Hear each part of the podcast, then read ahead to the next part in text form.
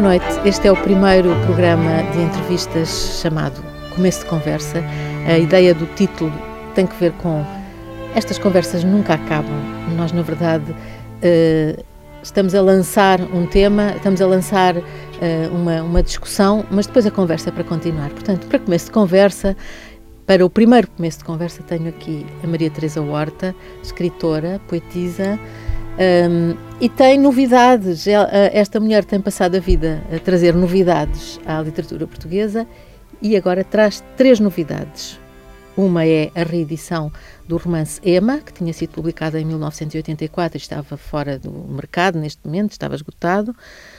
Outra é a publicação em França e que vai ter lançamento uh, no, no Museu de Cluny de A Dama e o Unicórnio, um um livro com as gravuras com as próprias tapeçarias da Dama e Unicórnio do Museu de Cluny um, e também um prémio, o prémio de, um prémio de poesia do Guardian uh, que a Teresa ganhou em 2016.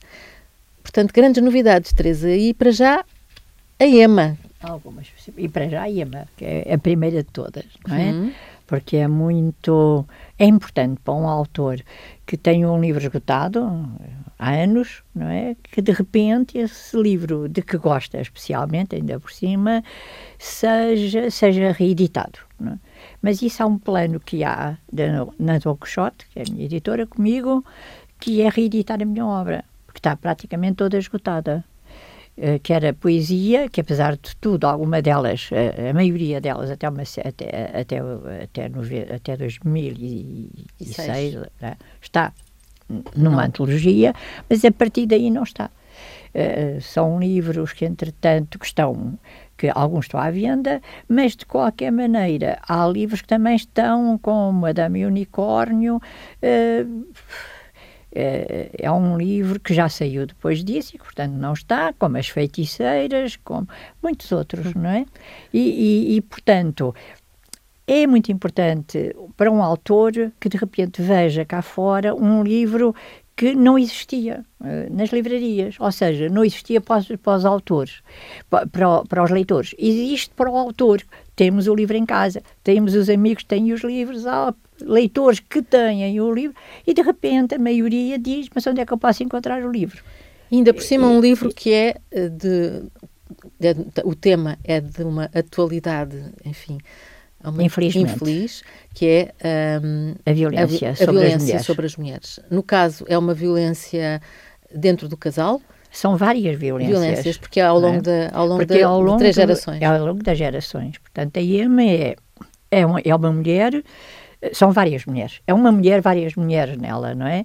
Uh, porque eu pego não, não tem uma data determinada, mas digamos, vamos ao século XVI, ao século XVII, não é? XVIII, XIX, XX, e ao longo desse, desses séculos todos, essa, essa mulher, essa Iema, uh, vai sendo vítima de várias violências. Sendo que a, a, a grande, esmagadora a, violência e eu, eu, escrevo o livro nos anos 80, não é? 1980 e tal, até aí é realmente uma violência silenciosa e que se passa dentro da casa, onde ela, uh, onde essas mulheres uh, têm o seu mundo, sobretudo, não é? Porque não havia trabalho para essas mulheres, elas não estavam no mercado de trabalho, não lhes era permitido isso, elas não podiam sair, estamos a falar de uma de determinadas classes sociais, porque depois há aquelas, aquela mulher que, se, que, que, é a mulher uh, a operária, uh, não é? Que a partir de uma certa altura aparece, uh, e a mulher é uma questão de classe social realmente, e as mulheres do campo que sempre tiveram no exterior e Sim. sempre trabalharam, até pariam os filhos, não é? No intervalo de, de, de, uma enxadada e outra. Esta violência, a, a que aparece mais, a, a, todo o cenário é de violência, e todo, todo o cenário, é de violência. É de violência de uma maneira surda. E de uma maneira surda. Uma e maneira tem que surda. ver com uh, também o, a violência sexual, literalmente. Portanto, ela é uma mulher que nunca tem prazer uh, sexual e a não se, com o marido, com, com a, a, pessoa com quem vive.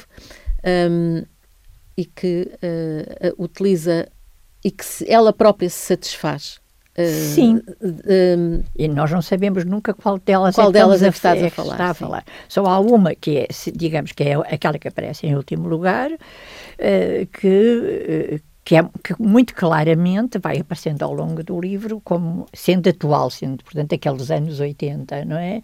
E que acaba e ela ela é tão inexistente diante daquela figura de um homem intelectual, culto, que tem um escritório, e isso para mim foi importante dizer, porque a ideia falsa, muitas vezes, é que as mulheres uh, ou são espancadas ou são violadas ou, por uma determinada classe social, por determinado tipo de homens que, uh, que não são cultos, que, são de, de um extrato uh, social mais baixo e tal, porque os outros não são maravilhosos. Mas não é verdade. Tanto bate na mulher e viola a mulher, o médico, o advogado, o político, seja como o operário, o camponês e por aí fora. Uhum.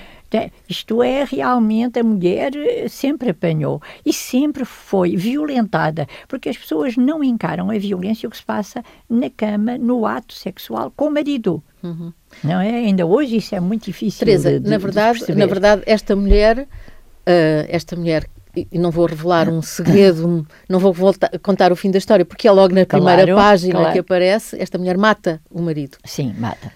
Um, é verdade que a, a, violência doméstica mata e ama. Mata e ama. O, é, o, que é, o que é uma porque isso é, isso é, é uma ideia muito é forte. Porque as outras não, não é? As outras para trás, isso, é, isso eu quis, quis que, que isso ficasse claro, que é não são também só aquelas mulheres do século XVIII, XIX, XVII, que estavam por educação, uh, por, por sociedade, não eram defendidas e estavam em casa e ficavam em casa e eram criadas para isso, para, para uh, servirem o marido, de uma maneira geral. Uhum. Uh, mas também as mulheres, digamos, dos anos do século XX, por exemplo, que é isto, e agora no século, século XXI. E agora no século XXI. Ora, este livro sai no século XXI e isso também é importante. É este livro, infelizmente, ser atual agora. Embora as mulheres tenham já um, uma. Um, participem na vida, na vida pública e, e, tenham mas um trabalho. To, mas toda aquela, aquela, aquela violência recôndita, Essa aquela coisa interior, aquele, aquela aquela violência que parte da, da, da obsessão uh, do, da paixão, não é? Do amor sobre um homem que não liga nenhuma e que ela quer sair, mas que apesar de tudo não quer sair de casa. Mas, e, e isso passa-se hoje, nos nossos uhum. dias. Uhum. Mesmo com essas mulheres aparentemente tão libertas e que até já têm, e que até estão, estão na política, estão na sociedade e trabalham e têm um ordenado. E em vez de, e ao contrário, do século XX até ao 25 de Abril, tinham ordenado, poderiam estar, ter isto tudo e estar no ordenado, e de repente o marido chegava e dizia: Eu venho receber o ordenado da minha mulher. Uhum. E tinham que lhe pagar. Essa realidade mudou, efetivamente, embora a, violência se mantenha. Exatamente. É? E, e, de, e, também acabar com o contrato de trabalho da mulher. Hum. Sim, ele Eu, podia fazer isso tudo. Podiam sim. fazer isso até ao 25 de Abril, isto podia acontecer, e as pessoas não, nem sabiam que isto era assim. Teresa, o, o outro tema de que gostava de falar com, com, contigo, e eu trato por tu porque somos ambas jornalistas e é uma tradição do, do, do jornalismo, é que só entre jornalistas é que na entrevista uh, se pode usar o tratamento por tu. Um, a Dama e Unicórnio, que é uma paixão da tua vida. Um, as mulheres e os direitos das mulheres foram sempre uh, uma paixão na tua vida, mas a Dama e Unicórnio foi uma revelação. Tu entraste no Museu de Cluny. Sim, eu entrei em França, tinha 17 em Paris. 18 anos. E, e disse, se eu hoje, em vez de ir ao Louvre, porque eu todos os dias ia ao Louvre um X para tentar ver o Louvre todo, que é um é completamente impossível, não é? Nem que se fique lá sempre. E hum, vou, hoje vou ao Cluny, queria ir ao Cluny, entro no Cluny e eh, havia, havia, porque hoje já não há bem aquilo. A, entrada tinha uma sala enorme, não era? E tinha tapeçarias toda à volta. E eu começo a, a ver as tapeçarias e aí há quinta ou sexta tapeçaria de batalhas, uh, naturezas mortas, paisagens. Uh, de repente aparecem duas mulheres uma a tocar e harpa e e a outra não é bem harpa, aquilo é parece um órgão, mas tem uma espécie de harpazinha acima e, uh, e, uma, e uma dama de, uma dama que se percebe que é dama que está a, a tentar fazer, dar-lhe qualquer coisa e a escutar. Eu achei aquilo um universo completamente oposto do outro e disse: Isto, isto é muito feminino, que está coisa tão estranha. Estavam pretinhas, coitadinhas. Mas foram já restauradas, entretanto. Entretanto, foram, mas naquela altura não. Mas eu fiquei logo. Uh, sabes, sabes como é? Custou-me sair dali, logo, pela primeira vez. Eu digo primeiro porque é sempre a mesma coisa. Eu não consigo sair de lá de pé. De, quando chego às tapeçarias, fico ali colado. Então, custou-me, mas Bom, lá fui e disse, vou volta atrás. Pensei eu, é assim que é o truque. Então eu comecei a andar e passado uma, outras três, a mesma, as duas mulheres. Bom, aí comecei eu a andar cada vez mais depressa a tentar ver se havia mais. Não, e havia, não é? E pasmosamente divididas, sendo claramente um núcleo, não é? Pertencem à mesma história. Uhum. Portanto, elas deviam estar juntas. E neste momento estão juntas. Neste momento estão, estão todas juntas, juntas estão, estão num sítio muito bonito. Tu escreveste, do primeiro andar. tu dizes que isso aconteceu quando tinhas 17, 18 anos, foi quando eu nem sabia o que é que ia fazer, fazia poesia, claro, desde os meus 13, 14 anos, mas não fazia ideia nenhuma queria publicar, mas nem sabia se deveria publicar. Portanto, eu não sabia. E eu só fiz uma jura a mim mesmo: vou fazer alguma coisa com isto. Qualquer dia, seja o que for, eu quero escrever sobre isto. Agora, seja o que for, não me interessa, nem sei, mas vou fazer. E foste e, paciente, porque publicaste isso já uh, em 2012, creio eu, 2012, se não me engano, 2013, 2012, a publicação sim, da, eu entrego a 2012 a Dama e o Unicórnio. E ele sai em 2013. E agora vai sair uma versão em francês que será uh, uma que vai ser precisamente lançada no, no Museu de Cluny. Exatamente. Eu sei que ainda há algumas confusões, confusões acerca do, assim, da edição, mas isso... ainda não está. Agora, aquilo que... E, e quando eu tive essa notícia que foi ontem, que, anteontem, uh, e eu recebi uh, ontem outra notícia menos boa, que era essa confusão que há, mas, sabe, é aquela coisa de isto é um, um, sonho realizado, porque eu sempre disse, isto tem que ser publicado em França, porque não, o tema não é português, é francês, e aquela paixão nasceu uh, uh, e diga a toda a gente, já foi, pessoas que estão em Paris, Paris não foram ainda ao colônia, eu digo isso é incrível, não foram ver a Dama Unicórnio e tenho ouvido pessoas para, para lá é um deslumbramento, porque aquilo então agora, tal como elas estão eh, restauradas, aquilo é realmente um deslumbramento estranhíssimo, uh, é qualquer coisa de, muito, uh, existe ali qualquer coisa de sonho, qualquer coisa onírico, naquilo tudo muito estranho. E e eu sempre disse, vou fazer qualquer coisa, faço, mas depois do livro estar publicado aqui,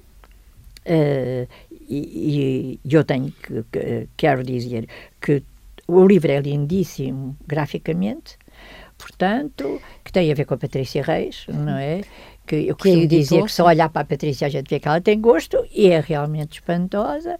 Ele uh, e, e, e, a Joana fizeram aquele livro completamente maravilhoso, mas maravilhoso. Foi inteiro já feito para Dom Quixote para ser publicado. O, eu meti a Patrícia, perguntei-lhe se ela queria entrar nesta, nesta parceria, porque há outra coisa, há música. E há música, a música é, eu posso dizer o nome, é o António Sousa Dias, que é meu primo. Exatamente, e que eu conheço muito novinho, porque o pai dele uh, fez um filme sobre um poema meu. O pai dele, o António Macedo. O António Macedo, o realizador, realizador. António Macedo, fez um livro, fez um filme sobre um, um poema de um livro meu, Verão Coincidente, também o meu terceiro livro. Portanto, e ele era pequenino, não é? Ainda um menino, sei lá, 12 anos, 13 anos, qualquer coisa assim, e, e ouvia falar muito de mim, tinham poemas meus, entretanto o António uh, uh, foi lendo, e um dia estava eu no final do meu romance, As, As Luzes de Leonor, Leonor, 13 anos e tal, e recebo um telefonema do António, que é exatamente o pai, tem a voz do pai, eu pensei que tinha entrado na máquina do tempo. E que tinha aparecido o António Macedo. Tinha, eu e ele disse-me, Maria Teresa, e eu sou fulano e tal, e, e tenho uma encomenda uh, para fazer um, sobre um tema, uma música. E, portanto, eu gostava que fosse consigo. Então ele foi lá, uh, minha casa, e eu disse, olha, eu já me aconteceu no, a meio do livro, agora estou quase no fim, acontece outra vez, já da outra vez foi o António uh, Chagas Rosa, Outro que, músico, outro compositor. Outro, outro que... compositor que veio ter comigo porque queria, eu disse só se for o tema que eu quero. E o tema foram as feiticeiras, que era é realmente também outra promessa que eu tinha feito a mim própria, eu fazer uma homenagem às primeiras feministas e às feiticeiras, que foram, como diz o Michelet, não é uma mulher, não é? Portanto, é isento. Uh, entravam, portanto, aqueles, aqueles senhores todos vestidos negros entravam numa aldeia quando saíam, não havia uma mulher. Não é? Quer dizer, uh, quando as pessoas entendem isto e continuam tudo calado e se fala uh, de grandes catástrofes e de grandes coisas em torno de o que se tem feito e, e ninguém fala nunca da chacina que foi. Há várias chacinas, não é? E as pessoas reconhecem. Mas nunca é aquela que diz respeito às mulheres. Às mulheres. Nunca. Portanto, o, o livro uh, as, uh, A Dama e o Unicórnio vai sair em França. Vai sair. É, é um objeto lindo. A e vai, vai sair... é um objeto lindo. Agora, não sei como é que ele estará. Não sei se é um objeto lindo. Ainda não o viste. Porque conheço os editores. Eles ficaram assim, não, de dizer qualquer coisa. De repente, eu tenho a notícia de que o livro está feito e vai ser... E aí era o máximo, isso é, tanto nunca esperei, que é, vai ser, eh, vai haver o lançamento do livro no Coluni. Bom, e aí eu digo, como é que é possível eu cumprir o gran, um dos grandes sonhos, se não o grande sonho da minha vida. Isso é extraordinário. Uma tinha 17 anos, Sim. tinha, fazia poesia, eu nem sabia o que é que ia publicar, não, eh, como é que é, porque eh, hoje em dia publica-se muito facilmente. E até porque as pessoas não têm a dimensão, por exemplo, da poesia como se fosse, para mim, era realmente, tem, tem continua a ter a dimensão do sonho, a dimensão do tudo. E continuas dimensão... a escrever uh, poesia todos os dias, todos os dias. Mais, sim, sim. Tanto. Estás a fazer a cama sim. e de repente sim, sim, sim, uh, lem, pensas, Tenho que andar sempre com papelinhos. Tens que andar com roda, papelinhos. Sim. E quando vou para a cama, faço, levo sempre tantos livros que o Luís diz sempre lá vem ela com a biblioteca. e, os, e, só que os meus livros estão, de poesia estão cheios de poemas, porque eu depois de os fazer, meto nos minhas autoras queridas e autores queridos para eles tomarem conta. É o que acontece, por exemplo, nas Luzes de Leonor Uh, e que acontece Exato. também nas, nas, apari nas aparições. Nas anunciações. Anunciações, desculpa. Uh, Teresa, uh, o outro tema de que, eh, de que eu queria falar contigo é o prémio do Guardian. A tua poesia. Foi uma surpresa completa, completa. Porque não sabias Sequer, não, não sabia nada. Não, havia, não, não te candidataste? Nada. Não. Eu recebi um, uns, uns telefonemas de, de, Londres, de uma amiga que, que está lá, a dizer: Olha, há aqui uma poetisa que tá, tá, vai, vir, vai para Portugal passar as férias com o marido, gostava muito, passar uns dias de férias, gostava muito de te ver, tem uma, adora a tua poesia. Um, ela é professora, faz traduções, mas pronto.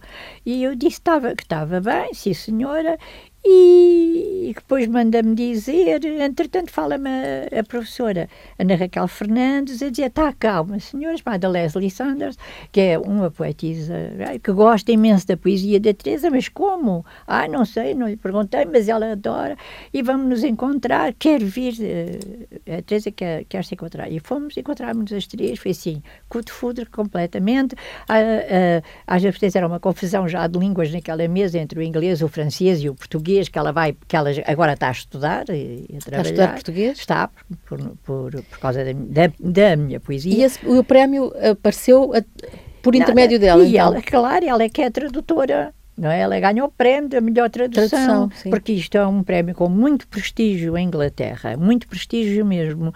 E, e, e ela concorre, é ela pergunta-me, Maria Teresa, ela faz e concorre. Portanto, ela, quando fala comigo, ia sair a Minha Senhora de Mim, a reedição da Minha Senhora de Mim. E ela adorava os poemas da Minha Senhora de Mim. E, e pediu-me, é, ela é professora de latim, portanto, eh, ela adora o som da língua, não é? Da língua portuguesa. Pede-me eh, na, na, mesa, de, ao pé, estávamos na mesa de um café, e disse: Ó Teresa, é capaz de ler três poemas da minha senhora de meu, tinha o livro, lhe pronto.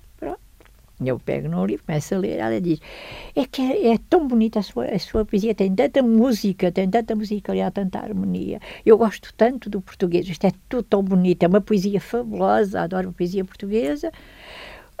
O livro era lançado passado dois dias, ela apareceu, Houve alguém que me disse, oh Teresa, não queres ler um poema teu? Porque eu tenho uma mania, é que só eu é que leio a minha poesia, só eu é que sei onde paro, as pessoas fazem uma grande confusão, eu nunca fico a ouvir, nunca fico, sofro imenso, imenso, e sou muito mal criada.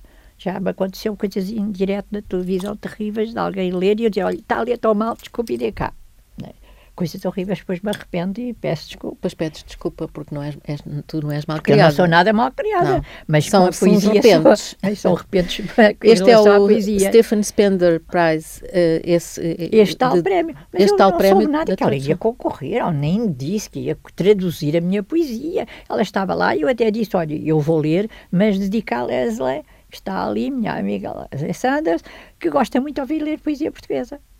E foi assim.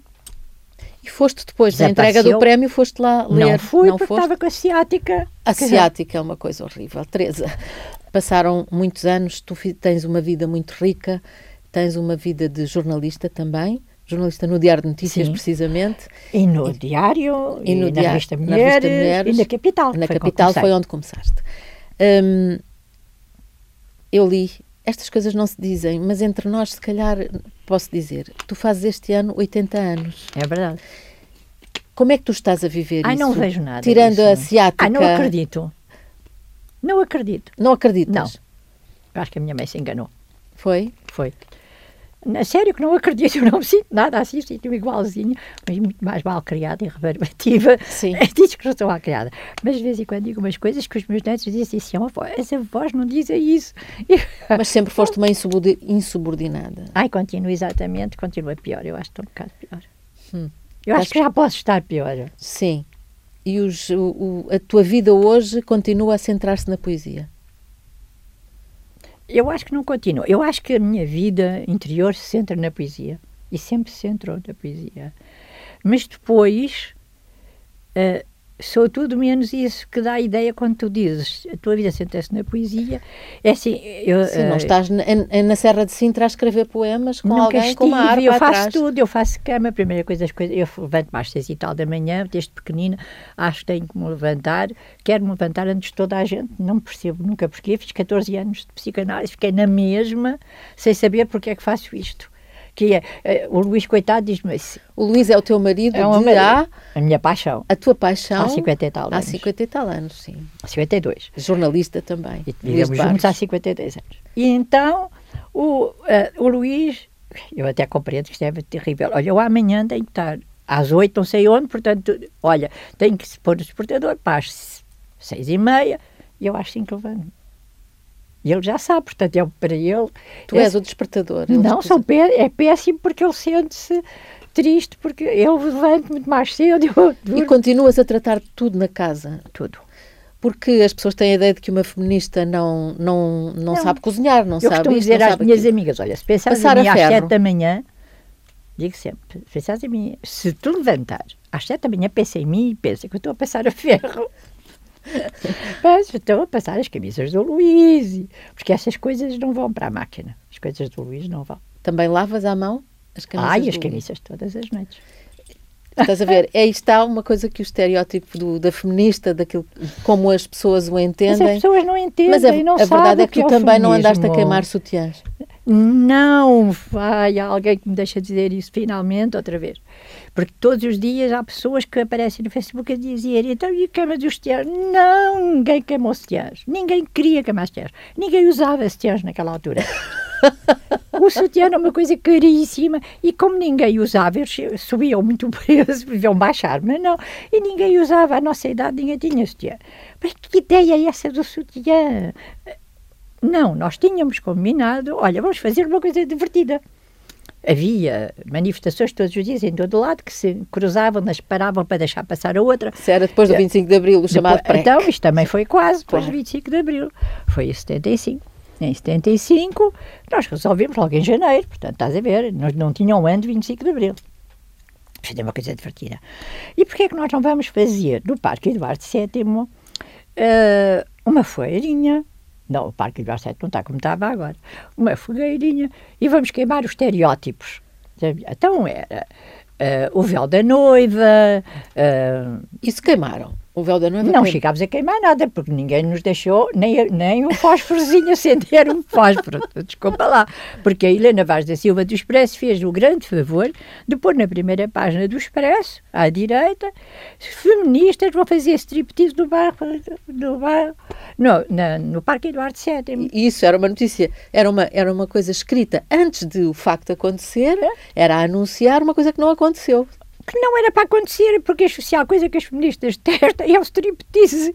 Sempre foram contra o striptease. Só a Helena é que achou a, eh, a sua vontade de fazer uma história que não que eu depois zanguei muito com ela, ela pediu-me desculpa, sim, e pediu desculpa às mulheres todas através de mim, que não é bem, eu achei que ela devia ir para o Parque Eduardo VII, não é? Gritar e pedir desculpa, porque aquilo, nós fomos para a casa da Madalena Barbosa, que era do, do MLM, que morava num dos prédios de esquina, uh, exatamente no topo do Parque Eduardo VII. E eu venho à... Ah, e levávamos as crianças, porque era uma coisa divertida. Uma ia vestida de dona de casa, a outra de vamp, como se dizia, que será objeto sexual. Sim. E também ia queimar o turbante, sei lá o quê, e o salto alto, e o outro ia queimar a, a vassoura. Ah, sutiã, é que nem sequer... No, entrou nas nossas conversas, era coisa que a gente não, não tinha, não, não achávamos nada que fosse, porque é que havia de ser, mas e acabaram por não queimar nada? Não, que hoje chega à janela e só via subir homens. Eu digo, que horror, há alguma manifestação de homens aqui ao pé? Não me digam isso. Eram assim, 50, 30, mas era assim uma loucura. E quando nós entramos, estavam umas, meninas, estavam umas meninas parvas com uns cartazes na mão que diziam assim: somos contra o aborto. E eu disse: o que é que as meninas estão aqui a fazer? Então, ah, somos contra o aborto. Mas isto não tem nada a ver com o aborto. Ah, mas estamos contra o aborto. Ah, está bem, então. Isto é um país livre, disse eu animadíssima, porque é, não é? Faz favor de dizer que são contra o aborto. Foi para cima e disse, estão lá umas parvas embaixo são contra o aborto. Coitadinhas, estão parvas, estão, foram as primeiras lá que apanharam. Porque eram as únicas mulheres que estavam ainda lá. Eles chegavam, Portanto, foram confundidas? Foram confundidas, apanharam logo. Bateram-lhes logo nelas. E eu vi, que coisa horrível, mas íamos com as crianças e tal, aquilo até há filme, não é? Passa na, na Google, não sei sei lá, da, da falsa, falsa queima das, dos sutiãs. Aparece, nós um bocado já, um bocado aflitas, não é? Com as crianças para mão também um bocado já aflitas, uh, todas naquela mascaração, e eu não ia mascarada, como é óbvio, não é? E ao lado, nem me passava para a cabeça, mas iam os mais novas, estavam divertidíssimos, era uma coisa divertida. Levávamos uns fósforozinhos e umas aparas de madeira. Mas aí as aparas foram logo para o ar, os fósforozinhos desapareceram. E tirando a noiva, a quem ninguém tocou num cabelo e até abriam alas para ela passar vestida de isso noiva. É, isso é muito significativo. De noiva, de véu. Assim ficou até ao final com a flor de laranjeira, que ia ser queimada, pois não queimou, mas ficou incólume porque eles abriam alas para ela passar. Mas tu foste agredida? Foram, é, nós metemos as crianças, pensávamos nós, estavam muito defendidas numa carrinha, que era da Madalena Barbosa, que tinha, ela tinha a porta, então melhor é antes, porque a gente já não consegue sair daqui e meter as crianças. Metemos as crianças e eles começaram a tentar virar a carrinha. Com as crianças lá dentro? Com as crianças lá dentro. Aí dissemos, Madalena, temos que abrir a porta de trás e fugir com elas. Fugimos. Quando chegámos mesmo à, à porta dela, ela só teve tempo de entrar, fechámos e o meu filho, durante um tempo, disse que era difícil passar o Parque Eduardo VII. Porque aquilo foi uma coisa tenebrosa, tenebrosa. Houve duas coisas bonitas. Foi o Adelino Gomes, que no dia seguinte, que estava lá a fazer a reportagem, que disse é a primeira vez que eu me sinto vergonha de ser homem. E foi o Augusto Abeleira, que era diretor do século, que escreveu no dia seguinte uh, um texto sobre isso. Foram as únicas coisas. No dia seguinte fomos a todos os partidos. Ah, porque eles então Tentavam violar, tentaram violar, batiram, arrancavam as roupas, faziam esse tipo de coisas, não é? E batiam. Isso tudo numa tarde no Parque Eduardo VII. Repleto de homens.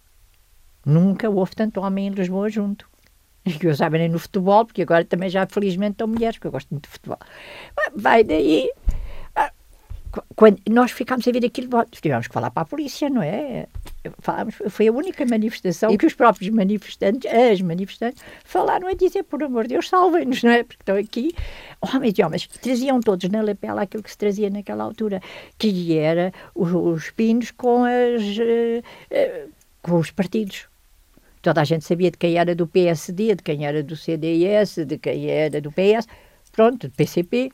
E, estavam lá de todos, com o PCP, com o PS, com o CDS, com o PSD, toda a gente. Era uma manifestação, Era uma manifestação muito unitária, muito unitária contra as mulheres. Contra as mulheres. Aí, assim, e ficou a lenda. Ficou no a dia lenda. seguinte fomos a vários sítios, não é? a vários partidos. Eu fui ao PCP a dizer o que é isto. Então, mas vocês agora não sabiam nada, juraram, juraram que era muito mal, achavam mal as feministas, todos achavam muito mal, mas também achavam muito mal que se batesse. Naquela altura, em qualquer pessoa era mal, cá um gato é o periquito, e portanto também as mulheres. Bom, foi isso que foi-nos respondido. Agora, eh, nós mandámos dizer isso para as feministas, lembrando-nos que, que, havia aquela lenda de que as feministas americanas tinham, tinham queimado sutiãs. Mandámos a notícia para as feministas. Nós tínhamos ficado com, tínhamos bastante contactos por causa das novas cartas portuguesas, não é? Que, que elas nos apoiaram em todo o mundo muito, e mandámos para todas. E as americanas responderam-nos logo por telefone, que e nós dávamos os números de telefone, e telefonaram-nos a dizer que coisa mais estranha. Nós nunca queimámos um sutiã. Também não. Portanto, a queima do sutiã é um, não é um mito urbano só cá em Portugal, é um mito uh, em é, todo o mundo. É, que as mulheres, a Maria João Seixas já me disse, oh, Teresa, tu desculpa lá, mas agora já há para isso sutiãs que se faz. Eu acho que nós íamos fazer a vontade. Íamos ir buscar uns sutiãs, comprávamos uns sutiãs, íamos ao Parque Eduardo Certo, informávamos a comunicação e dizíamos, pronto, já queimámos sutiãs. Porque é incrível, um dia recebi um telefonema da RTP a, a convidar-me para um programa de roupa feminina, interior. eu disse, e eu roupa feminina? Ai, que esquisito. De repente fez-te luz isso. Sutiãs. Ai, vou. Que é para dizer que não se queimou sutiãs. Acabo de dizer, não se queimou, claro que era, acabo de dizer isto tudo que te estou a dizer, e há uma senhora gorda que está ao meu lado, que também fazia parte das, das, pessoas convidadas, que disse, mas quando se queimou os sutiãs no Parque Eduardo VII, eu disse, oh, desculpe, mas está-me a chamar mentirosa. Não, não. Então não ouviu nada do que eu disse. Acontece as pessoas não ouvirem nada do que, do que se diz, estarem a pensar noutra coisa e achar. Portanto, que... eu acho que nem é 80, mas se eu chegasse aos 100, teria velhinha se calhar, não é? Nunca sei bem. Estaria velhinha, velhinha, velhinha. E haviam-me dizer, quando Sim. tu queimaste sutiãs no Parque Eduardo VII, já não posso mais dizer não queimámos sutiãs no Parque Eduardo VII. Teresa, fizeste aqui uma grande revelação. Gostas de futebol? Gosto imenso pois de futebol, eu não sabia. mas ainda gosto mais do Benfica. Do Benfica. Que sou assim desde que nasci, eu acho que já nasci no Benfica. sou sócia do Benfica, os meus netos são sócios do Benfica, o meu filho é e tudo, a minha família de um lado ou do outro, por acaso era tudo Benfica. Então é tudo Benfica. Apaixonadamente, mas sou uma apaixonada muito grande. E, o quê? E, e quando vês um jogo no, na televisão, gritas, fazes. Olha, para já faz-me és... de engomar. Ah! Claro, porque Portanto, eu fazer poesia fico tão inquieta que não sou capaz. Ler nem uma linha, mas vou-me embora porque me sinto mal do coração. Então, quando a coisa começa mal, se nós estamos, como agora estamos, não é? Portanto, com o Vitória e com estes jogadores maravilhosos, acontece que eu não tenho aflição. Mas quando tenho aflição, digo, ah, eu já não aguento mais, estou-me a sentir mal e vou lá para dentro. Só que depois não consigo nem ler, nem escrever, nem nada, porque passa a vida a ir lá. E então? E então? Já está tudo farto também, não é? Sim. De, de... Aí assim eu vou engomar. Vais engomar. É Portanto, é coisa que não, que não penso. Mas não depois engomar na não, sala? Não, lavo enquanto... louça que detesto. E não faço camas porque ainda detesto mais. Mas engomar é como o outro, porque é quente e eu sou friorenta. Então, normalmente, como os jogos são de inverno, não é? Uh, dá muito jeito, fico a roupa engomada, estou longe, distraio-me E porque e, por, e não é preciso também assim muita atenção, já estou muito habituada. Engomo, engomo roupa desde pequenina, tenho uma carta escrita à minha mãe, minha senhora assim de embora, de casa, e hum, eu acabei por lhe escrever. E, e, eu, às escondidas, escrevi uma carta. Digo, são seis e meia da manhã, a tal história. Sim, a tua hora. escrever. Uh, já, ontem já me ensinaram a engomar Uh, lavar e a borrifar. Eu gosto de borrifar. O borrifar é bom, é uma boa palavra. E com esta palavra, como se vê, isto, estas conversas são começo de conversa. Não, não pois é, não tem Porque agora fim, é? ficávamos é? aqui a conversar e. Mas é melhor fazer poesia, Ana. É melhor fazer poesia ah, do que é engomar e borrifar. borrifar. Eu gosto de fazer poesia. Eu sou a minha poesia. Exato. Uh, Teresa Horta, Maria Teresa Horta, muito obrigada por teres vindo e por teres participado. Não foi por acaso, foi uma escolha no, nesta primeira conversa, começo de conversa, neste primeiro começo de conversa. Obrigada, para, eu, Ana. Para, Gostei imenso estar aqui contigo. Sim, e adorei as revelações. E a, Sobretudo a de futebol e a do, do futebol e do Eu Benfica. amo o Benfica, então o que é que tu queres? Mas é mais a poesia, e é mais o Luís. E não escreves poesia sobre o Benfica. E é mais os meus netos maravilhosos e os meus filhos maravilhosos. Muito obrigada, Maria Teresa Horta.